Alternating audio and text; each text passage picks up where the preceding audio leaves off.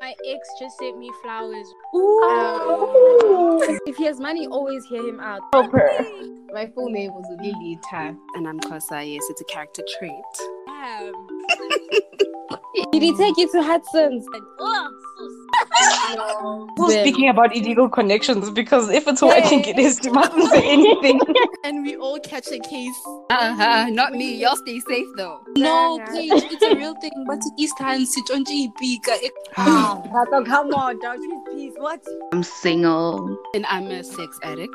R.I.P. that pussy. Hey. I can't even tell you guys how I got that name. See, that's fucking stupid. Why are you doing that? I held mine in like, oops.